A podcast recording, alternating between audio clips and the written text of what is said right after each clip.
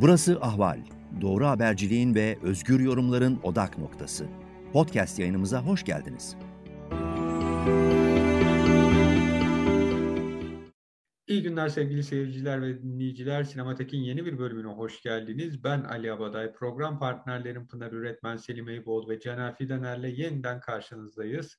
Bu bölümde bu dönem Netflix'te oldukça konuşulan, Türkiye'de en fazla izlenen ve tartışılan filmlerden biri olan Münih The Edge of War, Münih savaşın e, sınırında, savaşın kıyısında filmini konuşacağız, ele alacağız.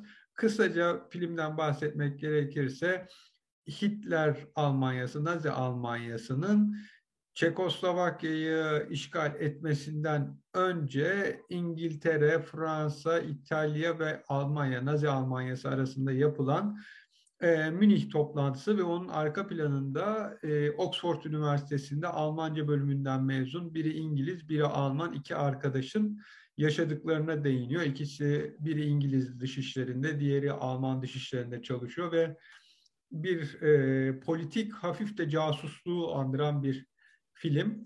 Spoilerlı bir yayın olacak. Filmi izlemediyseniz ve izlemeyi düşünüyorsanız yayınımızı sonra izleyebilirsiniz. Ya da spoiler önemli değil. Ben zaten filmin sonunu biliyorum. İkinci Dünya Savaşı çıktı diyecekseniz de yayınımızda kalabilirsiniz. Ben ilk olarak e, sözü her zaman gibi Caner'e veriyorum. Yönetmen ve oyuncular hakkında bize neler söyleyecek diye. Evet, teşekkürler. Türkçe'de Münih savaş yaklaşıyor demişler. Bu da doğru. Yani e, kelime anlamı olarak İngilizce adı Münih The Age of War. Bu tabii savaşın kıyısında demek ama savaş yaklaşıyor demişler. Hani arayanlara kolaylık olsun diye söyledim. Yönetmen Christian Shuvakov diye okunuyor adı. E, 1978 e, doğumlu bir Alman yönetmen. E, önceki filmlerinden de dikkat eder filmler var e, Je suis Carl yani ben, ben Karl'ım, benim adım Karl, ben Karl'ım anlamına gelen bir film çekmiş. Adı Fransızca. Ondan sonra şeyin Crown diye bildiğimiz e, diziden iki dizi için iki epizod çekmiş. Ondan sonra Deutsche Student diye bir 2019 tarzı film var. Bunlar dikkat çeken filmleri. Ee, ama e, şöyle diyeyim yani henüz başyapıtını yaratmamış bir yönetmen olarak dikkatimi çekti. Oyuncular e, çok sıkı bir kadro var. E, tabii en başta Jeremy Irons'ı söylemek lazım. Çok güzel bir Neville Chamberlain, Chamberlain e, karakteri çizmiş. Gayet güzel oynuyor. Yani makyaj falan da iyiydi. Hani fotoğraflardaki gibi. Genel olarak da e, tarihsel sahnelerin böyle fotoğraflara, eski filmlere bakarak e, düzgün bir şekilde m, yapıldığı ya da işte tarihi gerçeklere olabildiğince uygun kalarak yapıldığını düşünüyorum. Hani o dönemle ilgili bazı fotoğraflara falan baktığımda bu izlenimi aldım. Ondan sonra e, Jeremy Irons Chamberlain'i oynuyor ama tabii tarihi karakter oynamak problemli bir şey. Şunu bilemiyoruz. Yani Chamberlain genel olarak karakteri uysa da o öyle bir şey olsa öyle mi derdi, böyle bir şey olsa böyle mi derdi filan diye e, Münih Anlaşması denen, işte Münih Agreement denen bir olay var gerçekten. Tam e, 1938'in Kasım'ı, Ekim'i falan o oralardaydı. E, ve Südet bölgesini, daha çok Almanların yaşadığı bir bölge, Çekoslovakya, oraya e, Hitler'in el koymasını onaylamak ya da onaylamamak gibi bir ikilem içinde Avrupalılar. Böyle bir e, İkinci Dünya Savaşı'na giden yolda sadece bu Münih Anlaşması değil. E, böyle 50 küsur olay var. Anlaşmalar, imzalar, ondan sonra toplantılar, bir şeyler bir şeyler. E, bu da onlardan birisi. Yani tek başına bu burada bize öyle bir hikaye anlatılıyor ki işte bu olay olsa ya da daha doğrusu şöyle diyeyim bazı kahramanlar inanıyor ki şöyle şöyle bir şey olursa işte biz bunu Chamberlain'e anlatabilirsek aslında Hitler'in e, bir canavar olduğunu ve bununla durmayacağını o zaman Chamberlain bir şeyler yapabilir. Ama tabii sonuçta bu bir macera filmi gibi daha çok devam ediyor ve kişiler üzerinden gidiyor. Ben gene şeye dönüyorum oyunculara. George McKay, Hugh Leggett karakterini oynuyor. Bu İngiltere tarafı iki arkadaştan. Sonra gene e, Niveler var. Paul von Hartmann isimli Alman oyuncu şeyi karakteri canlandırıyor iki arkadaştan. Ee, benim asıl dikkat çekeceğim Lenya az görünüyor gerçi. Filmin bir başında bir sonunda görüyoruz. Lenya'yı oynayan Lisa Fries, Fries ya da onu Babylon Berlin'den hatırlıyoruz. Çok iyi bir oyuncu. Ee, onun adına dikkat çekmek istiyorum. Bir de Helen Winter'ı oynayan Sandra Hüller. Sandra Hüller artık bayağı hani I Am Your Man'le falan da bizim şeyimize girdi e, menümüze. Bakalım şimdi nerede oynayacak diye takip ediyoruz. Bir de benim dikkatimi çeken Joan Menzies. E, yani sekreter. Hani sonundan bakanın yeğeni olduğunu anladığımız typist daktilocu bir kız var. Anjali Mohindra imiş o oyuncu. Ee, onun da adını söylemek istedim. Ee, devam etsin arkadaşlar. Ondan sonra ben biraz bu savaş öncesi dönemle ilgili bir iki film ismi vermek istiyorum ama çok uzatmayayım. evet devam Peki. edelim.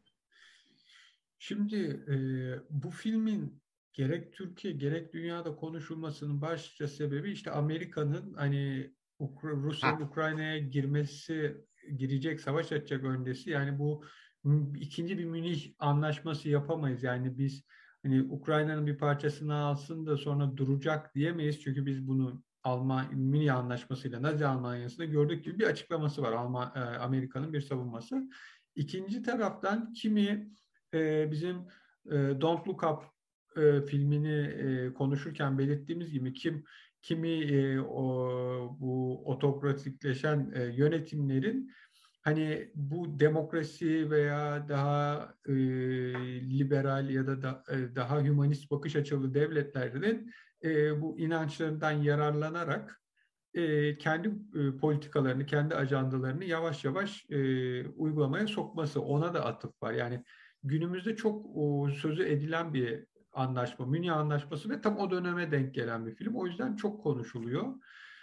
Ee, ben ilk şeyi sorayım yani filmin geçmişi anlatan bir film olmasına rağmen günümüzde herhangi bir bağlantısı veya hani artık klasikleşmiştir hani tarihi bir olay anlatılsa bile hani günümüze referanslar verilir filmin için. Öyle bir şey gördünüz mü, hissettiniz mi? Yoksa filmden sonra mı böyle bir hissiyat oluştu? Hani böyle biraz da eleştirileri okuyunca diye ilk sorayım. Ben başlayabilirim. Tabii. E, bence yani daha filmin ilk yani böyle bir 10 dakikası, 15 dakikası içinde o hisse giriyorsunuz yani. Şey çok aşikar senin de dediğin gibi yani e, Ukrayna şey Rusya'yı e, Alman Nazi Almanya'sının yerine koy, e, Hitler'in yerine Putin'i koy. Yani çok bariz bir şey var ve aynı belirsizlik zaten zamanlama yani biraz da tesadüf mü bilmiyorum ama yani bu kadar şey olamazdı. Birebir e, olamazdı. Hani savaş çıkacak mı çıkmayacak mı diye.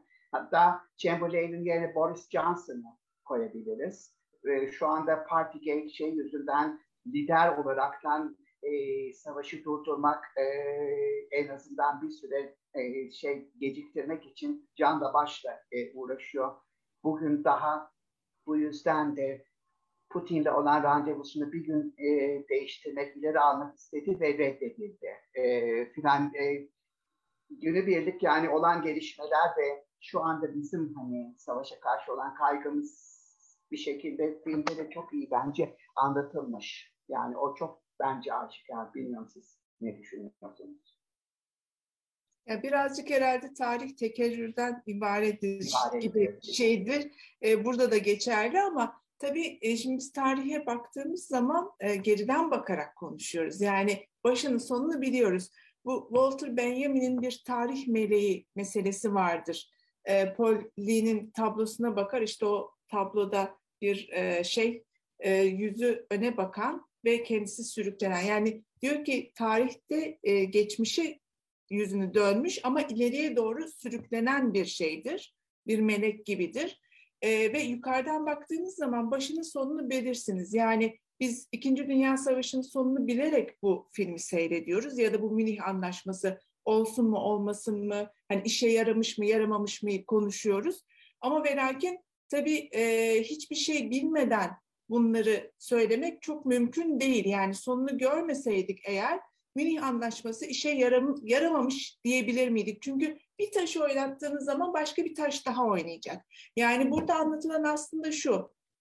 E, Hitler savaşı aklına koymuş. E, hem de böyle canavarca bir e, birisi olarak çiziliyor tabii yani doğal olarak. Ve e, Münih Anlaşması o yoldaki taşlardan bir tanesi. Caner'in de söylediği gibi ben de baktım Wikipedia'da 58 tane madde vermişler. Yani İkinci Dünya Savaşı'nın başlamasına kadar giden yoldaki işte e, ufak anlaşmalar, anlaşmazlıklar, e, ikili görüşmeler falan gibi bunlardan bir tanesi de mesela İspanya İç Savaşı. İspanya İç Savaşı olmasaydı ya da İspanya İç Savaşı sırasında e, bu milisler İspanya İç Savaşı'nda savaşanlar desteklenseydi İngiltere ya da Fransız tarafından bunlar yaşanır mıydı? Bunlar da soru işareti. Hani bir tarafına bakarak da tarihin tamamen değişeceğini varsaymak çok normal değil. E, ama bu filmin özelliği bir yandan da şu sanki biz hep İkinci Dünya Savaşı'nın içini konuşuyoruz, sonrasını konuşuyoruz. Öncesi çok fazla konuşulmuyor. Yani çok bilinen detaylar değil. Bize tarihin başka bir kesitini sunmuş. E, yani bu Münih Anlaşması ve Chamberlain, daha doğrusu İngilizlerin e, bir taviz verdiği üzerine bir şeyler bilinse de bu kadar detaylı olarak bilinmiyor. Ama tabii film ne kadar gerçekleri anlatıyor, ne kadar kurgu. Ee, bildiğiniz gibi e, Robert Harris'in galiba 2018 yılındaki bir romanından uyarlama. E, oradaki birçok karakter de kurgu. Gerçek kişiler var, işte başbakan var, Mussolini var, Hitler var, Goebbels var. Ama bir yandan da işte oradaki ajanların ne kadar gerçek olduğunu bilemiyoruz mesela.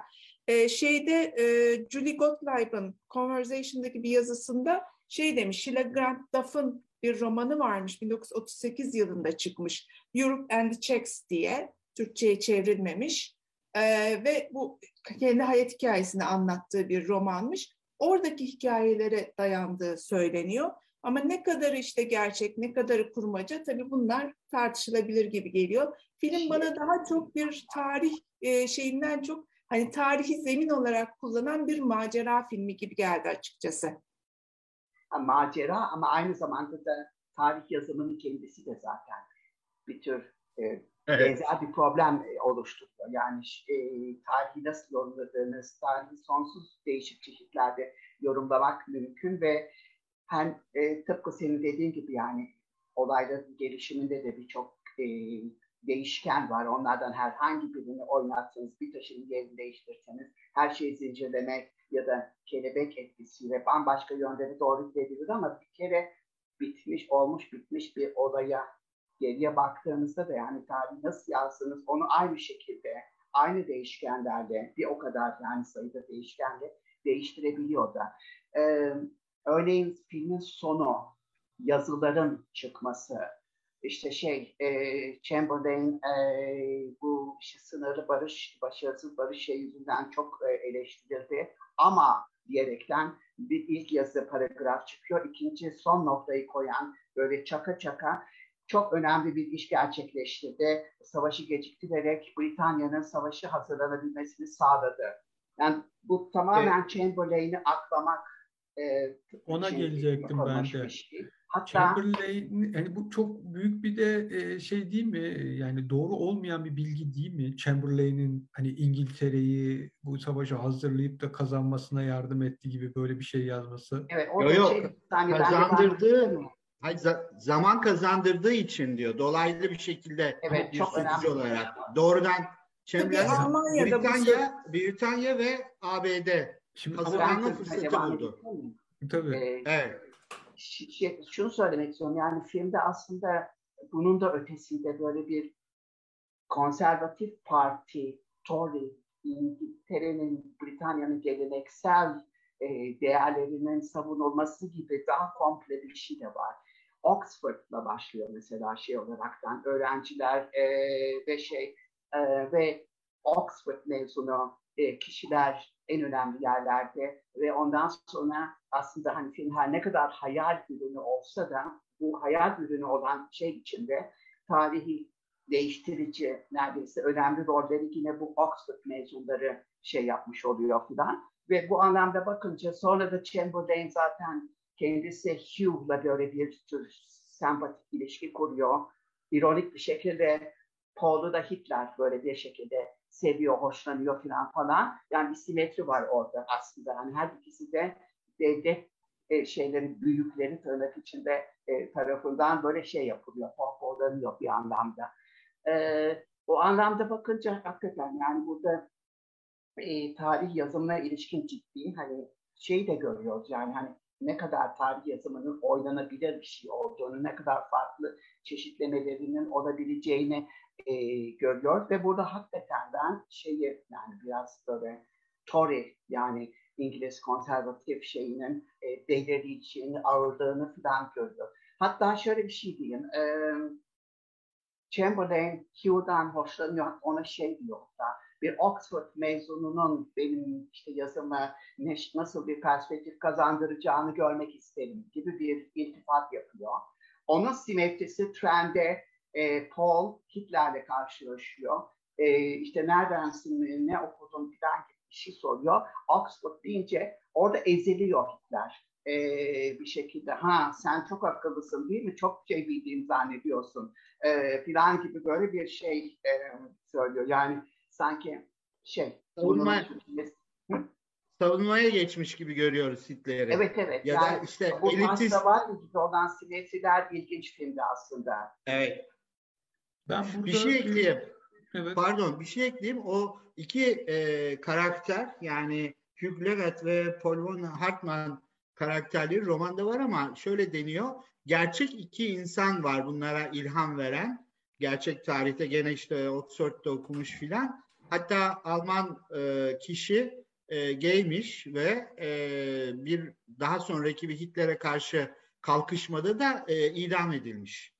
E, hmm. Böyle bir yani benzetme olabiliyor.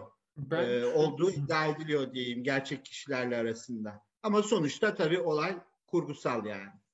Ben de şunu söyleyeceğim.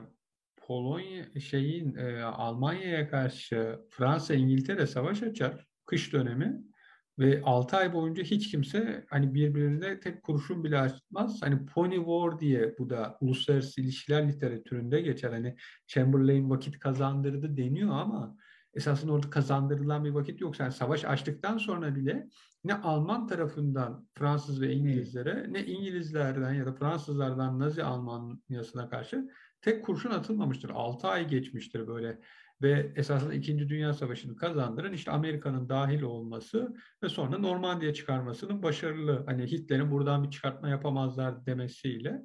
Bir de Selim'in dediği o Sovyet, dengi... so, Sovyetleri ihmal etmeyelim.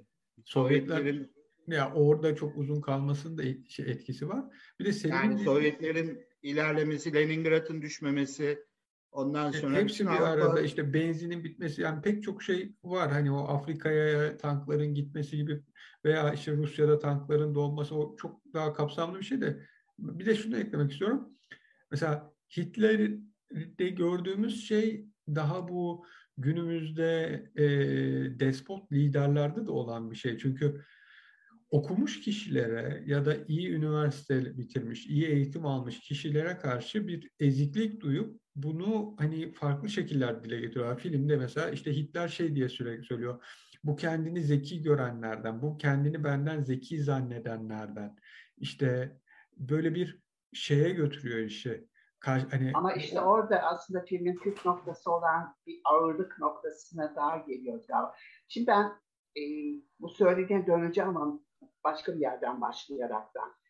Bu filmde e, yani narrative böyle şey yapan, böyle e, enerji veren, böyle onu harekete geçiren nokta bu üç arkadaşın ilişkisi mi? Yani o yoksa Chamberlain karakteri mi? İlginç bir şekilde garip bir e, muğlaklık var o konuda şey olarak. Yani ana karakter lokomotif yani lokomotif gücü hangi nokta? E, şimdi bu üçlü karakterin ilişkileri ve iki flashback filmde çok önemli aslında şey olaraktan. Şimdi ilkinde şeyden bahsediliyor.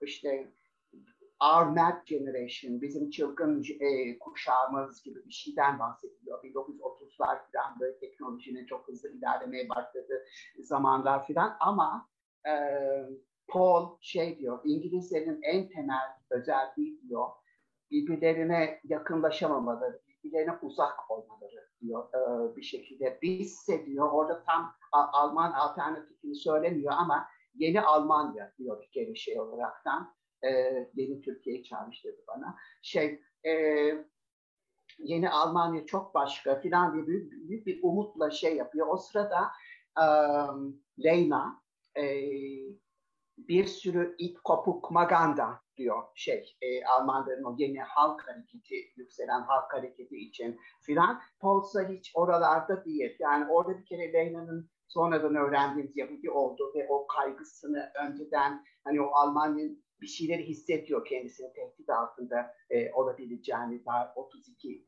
yılından bahsediyoruz. E, şimdi dolayısıyla e, şey sonraki flashback'te ise olay daha da ilginçleşiyor. E, orada Paul artık iyice böyle bir hani e, Nazi demiyor belki kendine ama yani Almanya'da olup bitenlerden çok hoşnut. Yani gidişattan son derece hoşnut ve bütün o Yahudilere karşı yapılanlar apaçık ortada iken e, onları görmezden e, geliyor. Ve ondan sonra işte aslında bu flashbackler yüzünden bütün binlerlikte olanlar yani Paul'un pişmanlığı büyük ihtimalle üzerine kurulu. Yani bütün bu şeyleri yapmak. Bir taraftan belki bir tarihsel tırnak içinde görevi olduğunu düşünüp de yapıyor olabilir ama yani filmi işte şey yapan, fiction yapan, öyküsel yapan, o lokomotif gücünü yaratan şey bence oradaki o pişmanlık e, duygusu diye düşünüyorum. Birazcık e, Paul'ün de tabii şeyi var. Şimdi mesela en sonunda casusluk yaparken bile Paul Almanya'yı kötülemiyor. Yani Alman fikri işte yedi Almanya fikri onun için çok büyük bir şey ve ona bağlı kalıyor. Yani onun e, ayrıldığı şey e, Nazilerin yaptığı işte e, uyguladığı şiddet diyeyim. Ama onun dışında gene o ilk düşüncesine aslında çok fazla e, karşı çıkmıyor. Bu ikilemi e, Paul'ün yaşadığı bu ikilemi film aslında çok iyi vermiş. E, şeyin filmin psikolojik yapısını bu burası çok iyi anlatıyor.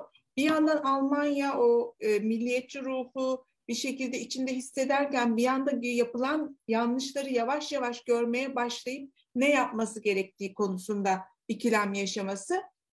Hani o konuda güzel vermiş. Ama e, filmin hani şeyine baktığımız zaman, kişiler arası ilişkilerine baktığımız zaman birazcık tutarsızlık var sanki. Özellikle o casusluk e, aşamalarında yaşananlar çok gerçekle uyumlu değil gibi geldi bana. Yani e, savaş başlayacak, bir yanda Hitler var, e, onun Nazi subayları var, işte çok korunan bir yerde, bir yerde İngiltere Başbakanı var Chamberlain ve iki e, kafadar diyeyim, iki arkadaş çok rahat onların yanına giriyorlar, çıkıyorlar, casusluk yapıyorlar, belgeler elden ele, barlarda değişiyor falan. Hani bu birazcık filmin inandırıcılıktan uzaklaşarak biraz daha böyle macera ve heyecan unsuru üzerinde yoğunlaştığını gösterdi bana. Ama bak onun bir şey var. Ee, bu film şeyden kaçırmış ve çok iyi yapmış. Aşk üçgeni yaratmaktan. Mesela bu Pearl Harbor olabilirdi. Ee, yani böyle neredeyse şekilsel böyle üstü, basa basa üstüne bir aşk üçgeni şeyi. Burada öyle bir şey yok. Zaten Leyna çok önceden şey oluyor. Hatta şey de çok ilginç. Hugh'un karısıyla olan ilişkisinde zerre kadar tutku ve hiçbir şey yok. Çok komik bir şey okumuştum hatta e, yemek için buluşuyorlar baş e, şey olarak flashback'tan sonra. E, Hugh savaşın tehlikelerinden falan başladı. E, çok böyle güzel sarkastik bir yorumda. Karısı ise sanki hava durumu raporu dinliyormuş gibisinden böyle bir ilgisizlikle onu dinliyor. Ve ondan sonraki yarattığı şey zaten son derece filmle ilgisi olmayan bir şeydi.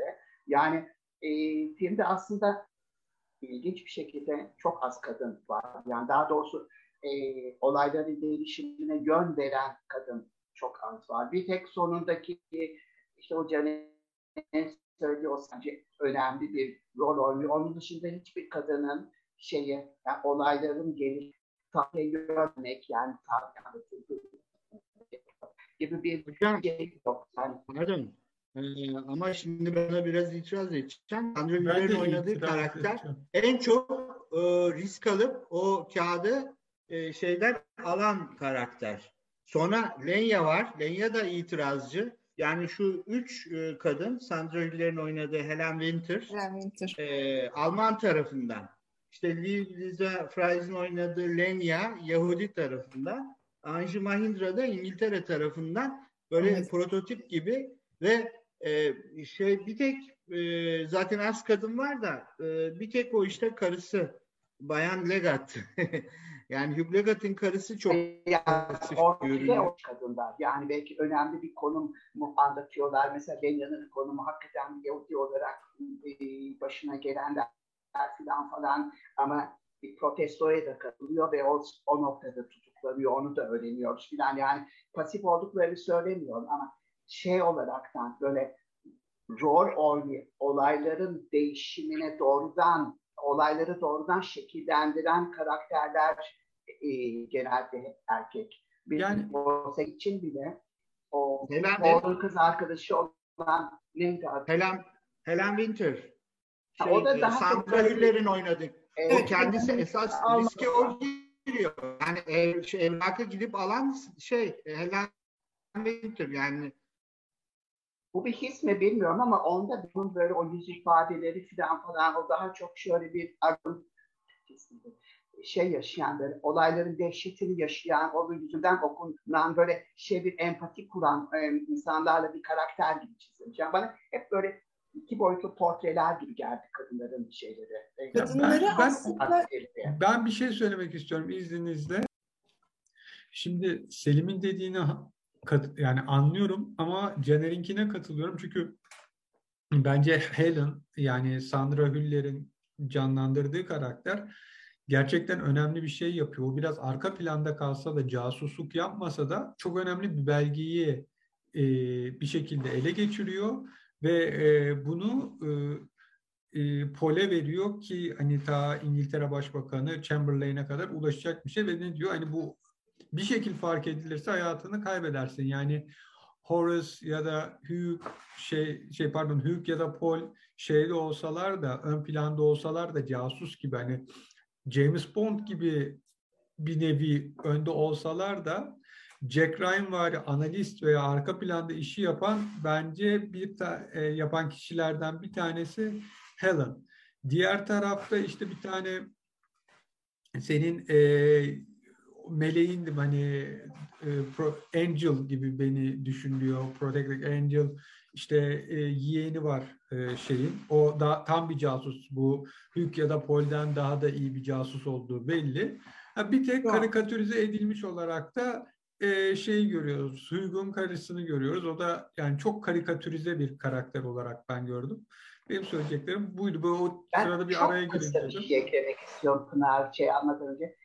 Bu hukukta e, cinayete aksesuar olmak diye bir şey vardır. Yani bir asıl suçlu vardır bir de böyle yan karakterler suça iştirak etmek gibi. Burada da sanki kadınlar ana olaya iştirak ediyor. Ana olayı şekillendirmiyor. Benim yani şey oydu. Şimdi Pınar'a veriyorum sözü. Pınar. Pınar kesildi galiba. Ee. Selim dedi ki Pınar duymuyorsun Evet. galiba. Mikrofonun mu kapalı? yok yok duyuyor bence bizi şu an. Ama Sadece bağlantıda bir sorun Evet. oldu tekrardan. ben mi? Evet, buyur seni dinliyoruz Pınar. bir internet gitti geldi kusura bakmayın. Şöyle şimdi aslında ben ortadayım. Buradaki kadınlar e, normalde savaş filmlerinde kadınlar olmuyor. Olursa da erkek bakışıyla anlatılmış oluyor. Yani o male gaze dediğimiz özne olmayan tamamen erkeğe güdümlenmiş. E, mesela bunu biz şeyin e, karısında görüyoruz. Legant'ın karısında e, tamamen işte kocası tarafından ihmal edilen ya da tam tersini söyleyebiliriz. Yani mağduru oynaması gerekmiyor. Hani kocasının e, bir şekilde işini anlamayan bir kadın yani bir erkek üzerinden kadına bakış var. Diğer üç kadına baktığımızda yani Lenya kendi e, arkadaşları olan Lenya e, o Chamberlain'in sekreteri olan bir yandan da yeğeni olan karakter John Mazias ve Helen karakterine baktığımız zaman gerçekten özneler. Yani kendi kararlarını veren kadınlar var burada ve bir şekilde aktif olarak da e, şeye katılıyorlar. Yani etkin bir şekilde savaştaki rolleri var. Ama e, karakterler e, derin değil. Yani yönetmen bize öyle bir vermiş ki bu karakterleri verirken evet etkin kadınlar, aktif kadınlar ama sanki kamera geçerken bize bir gösteriyor gibi. Yani karakterlerin derinliğine inemiyoruz. Onların kişiliklerini tanıyamıyoruz. Ee, mesela şu e, John Mazies karakteri gerçekten çok zeki bir karakter olsa gerek.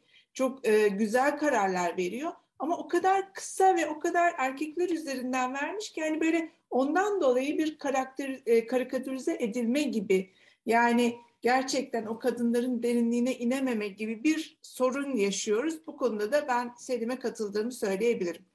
Hatta ben şöyle bir şey ekleyeyim. Senin male gaze'inle ilgili söylediğin e, bu Lenya'da e, o sekreter kadın da her ikisinde de bir tür sempatikleştirme şeyi var. Yani erkeğin gözünde sempatik gözükme. Bir tanesi Lenya'nın o ilk başta böyle e, köşede bardaki adam e, işte servisimiz durdu içki veremeyiz diyor. Sonra masanın altından iki şişe şampanya götürüyor. E, on, e, aynı şekilde bu sekreter adını unutuyorum. Bunu unutmak da hoş değildi. Şey, ha, karakteri hiçe söylüyormuş gibi. E, onun da e, söz gelimi e, Hugh'un bakışından hissedip de Nottingham. Evet ben Nottingham'danım. Onun o soruyu sor, klişe soruyu soracağını tahmin edip cevap vermiş. Bunlar hep böyle şirinleştirme ögeleri geliyor bana. Yani onun ötesinde, bunun kendisi de yine Neil Gaines'in bir uzantısı olduğunu düşünüyorum. Hocam bunlar Hollywood tarzı Türkler değil mi? Evet, büyük bir ihtimalle evet. Yani çoğunlukla diyebilirim. Evet, savaş filmleri tabii erkeğe hitap eder gibi düşünülüp zaten kadınlar hani genelde çok nadir e, orada var oluyorlar. E, böyle ya da sekreter olarak. Evet ya da birisinin ha. karısı olarak ya da işte hani birisinin sevgilisi olarak yani bir erkek üzerinden tanımlanıyor Casusluk sürekli. filmleri de öyle yeni yeni kadın casuslara hani başrole evet. geliyor. Aslında Almanya açısından kadın hani kadın e, şeyde tamamen siyasetin ve şeyin dışında değil. Hatta İngiltere'de de o dönemde e, şeye Chamberlain'in politikasını hem destekleyen hem de karşı çıkan kadın milletvekilleri var ve bayağı da şey kabinede etkin oluyorlar. E, bu şeyden bahsetmişti Caner yönetmenin Crown'un bazı bölümlerini, Crown dizisinin bazı bölümlerini çektiğinde e, bu Chamberlain'in daha doğrusu Münih Anlaşması olayı Crown dizisinde de geçiyor ama çok böyle hızlı bir şekilde daha çok Churchill üzerinden odaklanıyor. Hani e, Chamberlain'in bir şekilde bu e, siyasi olarak burada çok hatalı olduğu düşünülmeseydi istifa etmek zorunda kalmazdı herhalde. O da bize tarihsel göstergelerden biri diyebiliriz. Birazcık bu film şey sanki e, her açıdan eğer şöyle olsaydı ne olurdu filmi gibi böyle bir düşünce deneyine götürüyor sanki aslında orada da şunu çağrıştırıyor. Mesela bu filmin talihsizliği hakikaten sonunu bilmemiz savaş çıkıyor her şeye rağmen hiçbir şekilde önlenemiyor filan. E, ama e, söz gelimi Tarantino'nun Glorious Bastards filmi gibi alternatif bir tarih e, yaratıyor olsaydı çok ilginç olurdu bütün bunlar. E, burada talihsiz bir şekilde sonu bile aslında o yazılardan önce e, Chamberlain uçaktan iniyor ve elinde bir kağıt. O çok böyle şey geldi. Çaresizce yapalım. Bakın Hitler işte imzaladı delili burada evet. işte saldırmayacak falan falan. Eğer saldırırsa da oyun bozan üç kağıtçı e, birisi olarak e, dünya onu görecek e, gibi bir şey. Yani elindeki tek şey o. E, e, ona rağmen yazılar onu böyle şey bir şekilde kahramanlar Zaten tarihi o... ne kadar tarihte ne kadar önemli bir rol oynadığını da e, yazıyor ve tek taraflı bir yorum da bitiyor. Yani bize e, bırakmıyor sonunun e, e, Chamberlain'in yaptığının doğru bir şey mi olup olmadığını. Mesela orada kendisi aslında filmde ikilem geçirdiğini ve ona karşı bir kendi duruşu olduğunu gösteriyor ama sonunda e, o haklıydı. Birisi sanki böyle e, olgun, daha yaşlı birisi hani e, bir şey söyler, siz de susarsınız, saygıyla kabul edersiniz onun görüşünü. Onun gibi bir bitişi var filme. Evet, objektif değildi. Gerçekten objektif değildi şey film. Yani bir şekilde taraf tutarak e, geldi. Caner bir şey söyleyeceksin herhalde. Evet, ben bir şey eklemek istiyorum. Bu Chamberlain bir yerde şöyle diyordu. İşte bakın böyle böyle olursa diyor e, Hugh, e, istifa etmek zorunda kalırsınız. Efendim ne o krediniz azalır. Ya işte kimse size... Sonunda uçaktayken Bu, dönüşte. Ha ama şöyle diyordu orada hoş gene bilgece bence bir söz söyletti Chamberlain'e film. Ee, bu ödenebilecek bedellerin en azı bu olur dedi. Yani tam ben buna razıyım gibilerden. E, barış yanlısı olarak gösteriyor. Yani korkaklık evet. barış yanlılığı mı? Yani buradaki asıl e, hani tarihsel Çatışma. olarak sorgulanan şey bu. Burada barış evet. yanlısı olarak gösterdi. Bir de demin e, Selim bahsetti o elindeki koca kağıtlardan. E, şey de mesela bizim bir e, önceki programımızda da konuşmuştuk bu dijital ve analog meselesine. Bana şey de çok ilginç geldi Koca koca zarflar yani bir belge sızdırılacak koca zarfları taşımak zorunda kalıyor. Hatta ben benim heyecanlı yeri o trende onu saklamaya çalışıyor. Çünkü işte bulunursa e, yakalanırsa çok kötü duruma düşecek. E şimdi tabii ufacık şeylerde hani o bir şekilde transfer etmek o kadar kolay ki ama bir yandan da bilginin elden ele geçmesi çok kolay günümüzde. E, o zamanlar tabii böyle koca koca kağıtlar, koca koca zarflar taşınıyormuş. Ne kadar büyük olursa o kadar güvence yani. evet. Ee, bir de şöyle bir şey var. Chamberlain'in o hani karısıyla olduğu bahçede bu Hitler'den mesajı bekledikleri sıradaki hali hani işte ben niye savaş karşısıyım? Hani Birinci Dünya Savaşı'na katılamadım ve bütün hani arkadaşlarım orada hayatlarını kaybettiler ve bir suçluluk duyuyorum ve bunu önlemek için her şeyi yaparım. Hani bir şey de bahane de veriyorlar. Yani bütün bu hareketleri niye yaptı bu adam? İşte bu sebepten yaptı. Hani Chamberlain'i hem böyle bir e, şey her sempatik gösterme hem de aklama çabası. Yani film bana hoş gelse de sonundaki yazıyla birlikte bunları düşününce nedense bir eksiye doğru düşüyor. Filmin evet, tabii yani genel bir rahatsızlık doğurmuş şeyde pardon. E, filmi beğenenlerin çoğu böyle Cambridge, Oxford mezunu e, film eleştirmenleri filanmış e, şey olaraktan. Hatta böyle e, The Independent'da galiba şey e, tek eleştirilere e, o dönem Oxford öğrencileri mezuniyet sırasında e, beyaz değil siyah kravat takarlardı. Ee, çok faydalı bir eleştiri getirmiş. Ee, çok güzel. O kuşakta yani o geleneğin devamcısı e, İngiliz eleştirmenler. Yani hakikaten taraflı bir şey yani böyle bir e, Tory partisini e, şey destekleyen böyle tarihsel olaraktan e, başta dediğim gibi biraz onu da Oxford ve Cambridge geleneğine eklemleyerek yani konservatif bir İngiltere'yi aklayan e, bir yaklaşımı var bence. Tabii şey biz detayları çok iyi bin yani hep her şeyi bilmiyoruz ama bana filmi seyrederken o günün atmosferine, e, o günün e, görüntülerine çok sadık kalınmış, güzel yapılmış gibi geldi. Oyunculuklar çok iyi. Özellikle Jeremy Irons'ın oyunculuğunu ben çok beğendim. Ama onun dışında sanat yönetmenliği açısından da e, bir hani kamera kullanımları, ışık gölge e, ve çekimler çok e, iyiydi. O açılardan ben filmin başarılı olduğunu düşündüm. Evet evet yani kesin katılıyorum ben de yani görsel anlatımı çok başarılıydı filmin. Ve hiç o Berlin görüntüleri de böyle abartıp karikatürleştirmek eğilimi hep vardır Nazileri. Ben hiç evet. öyle değildi. Yani hakikaten hani bazen o dönem zaman makineniz olsa gitseniz bir tane bile Nazi karşınıza çıkmaz mesela. Başınıza hiçbir şey gelmez. Onun gibi bir Berlin vardı yani e, her şeyin böyle abartıldığı bir sahne olabilirdi. Yani o flashback sahnesi ama o çok başarılıydı bence. Evet canım. Ben, ben bir şey eklemek istiyorum. Şimdi e, filmin anlatımında ya da sinema dili olarak şöyle bir e, özellik gördüm ya da belki kusur da denebilir. Hani böyle toplumsal politik katman efendim bireysel psikolojik katman bir de felsefi katman diye üç e, katmandan bakarsak politik e, katman çok ağırlık taşıyormuş gibi görünüyor. Fakat sonuçta bir dekor olarak bulunuyor. Psikolojik bireysel katman ağırlık taşıyor ve zaten hani kurgu kişilikler üzerinden ana çatışmalar verilmiş. Felsefi olarak da sanki gene sonuçta kişiler kendi başına tarihi değiştirebilir mi, değiştiremez mi? her şeyi biz kader olarak mı yaşıyoruz yoksa bir şey yaparsak değişir mi gibi. Bu yüzden de Pınar'ın demin söylediği gibi sanki olaylar böyle kişiler üzerinden gidiyormuş gibi koskoca bir e, Nazi e, istihbarat örgütü var ama bizim adamın peşine bir tek onun eski arkadaşı düşüyor. Yani adamı saniye saniye izlerler yani gibi geldi bana. Sonuçta hep böyle tekil kişiler anlatılmış.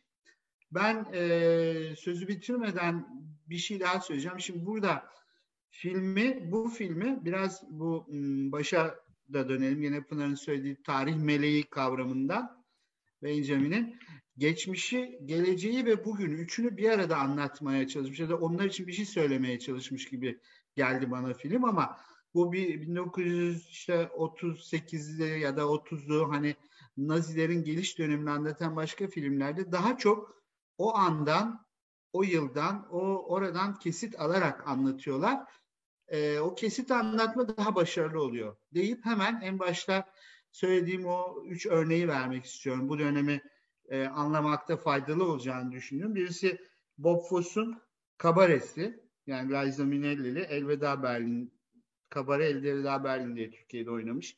1972 tarihli film.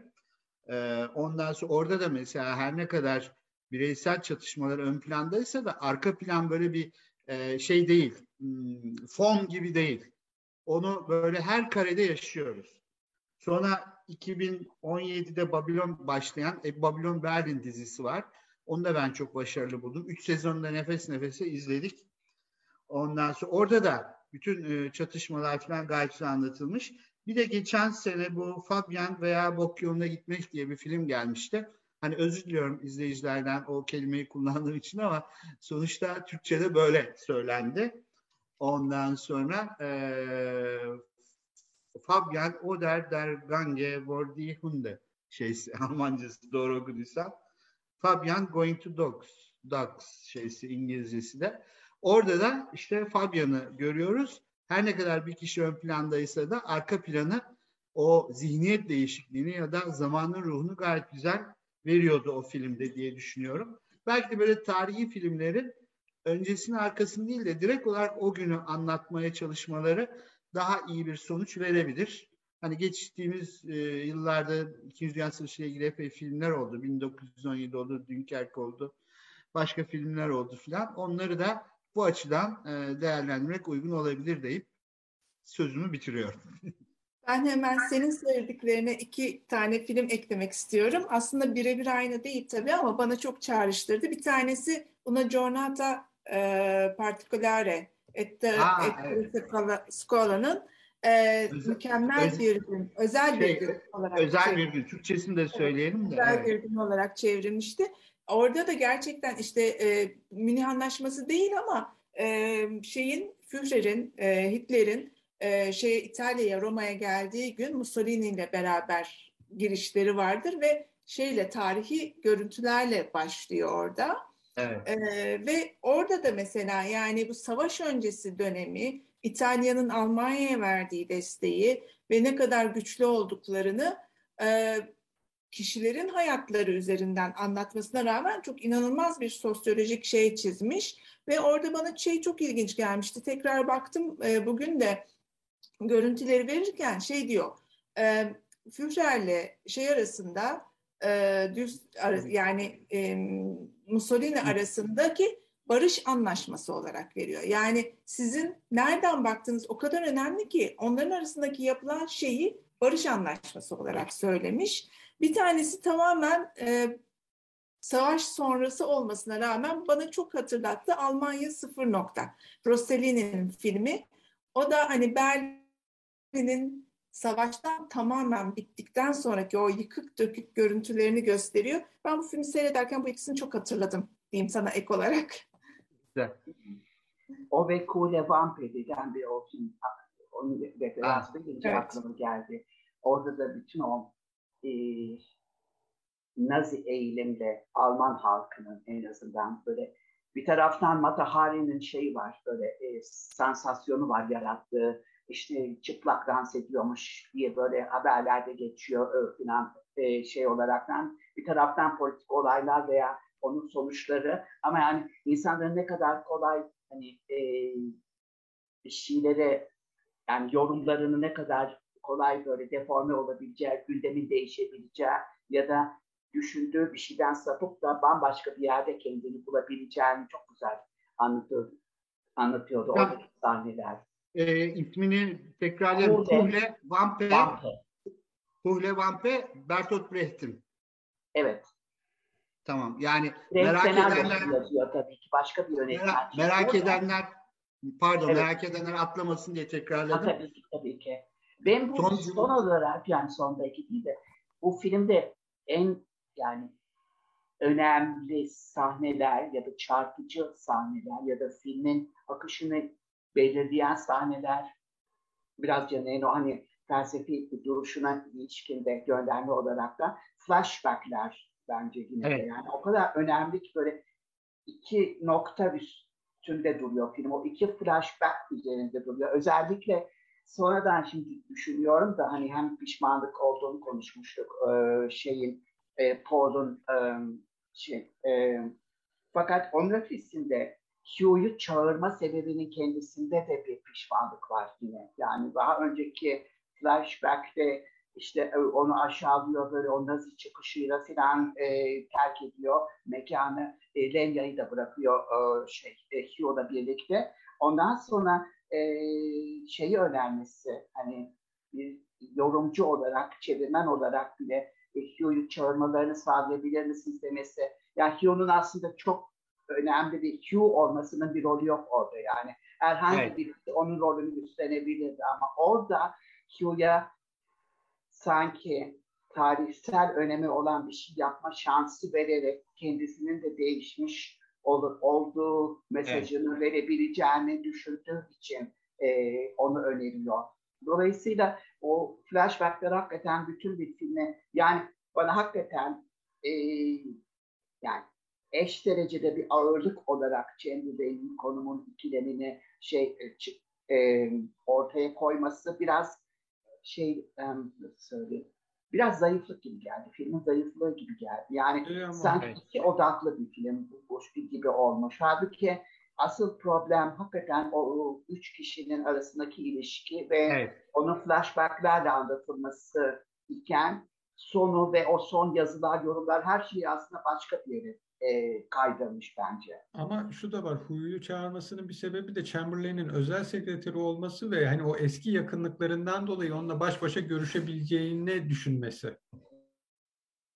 Evet doğru ama yani yine de o kadar hayati bir şey olduğunu düşünmüyorum ben onun. Yani ikincisi e, benim söylediğim şey çünkü bir geçmişleri var. Hani böyle bir şey yaşamışlar. E, ve o hatta bir daha görüşmemelerini filan şey yapmış. E, belki de tam bir şey olacaktı. Hmm, felaket katastrofi olacaktı bir araya gelmeleri. Yani çünkü e, yıllarca konuşmayıp birbirinize küs olup e, aşağılandığınızı hissettiğiniz zaman bir daha konuşmak istemeyen çok insan vardı. Hayat boyu e, bir daha küs kalan insanlar var. Şey yani bunlar hep hayatımızda, gündelik hayatımızda da yakınımızda bile gördüğümüz olaylar, tanık olduğumuz. Dolayısıyla orada asıl önemli olan bence o değil. Yani o his, iki arkadaş daha iyi anlaşıyorlar falan işbirliği yaparlar değil de gerçekten o ikisinin arasındaki ilişkiyi tekrar böyle bir tür yeniden böyle filizlendirme gibi bir şey sanki. Evet, Peki film biraz dakikamız daha objek- objektif baksaydı biraz daha e, bizim için daha iyi olacakmış gerçekten. Dakikamız bitiyor. Bitmeden önce eklemek istediğiniz bir şeyler var mı? Her şeyi söyledik galiba. Evet. Ben ben not aldıklarımı bitirdim. Sağ olun. Çok güzel oldu gene yani gayet farklı yönlerden e, filmi toparlamış olduk diye düşünüyorum. Sevgili izleyiciler ve dinleyiciler, Sinematek'in bir bölümünün daha sonuna geldik. Dileriz siz de bizim kadar zevk almışsınızdır yayınımızdan. Gelecek yayınlarda görüşmek dileğiyle. Hoşça kalın, iyi günler. Ahval podcastlerini tüm mobil telefonlarda Spotify, SoundCloud ve Spreaker üzerinden dinleyebilirsiniz. Apple iPhone kullanıcıları bize iTunes üzerinden de ulaşabilir. Türkiye'nin ve hayatın cıvıl cıvıl sesleri Ahval Podcast dizisinde. Kulağınız bizde olsun.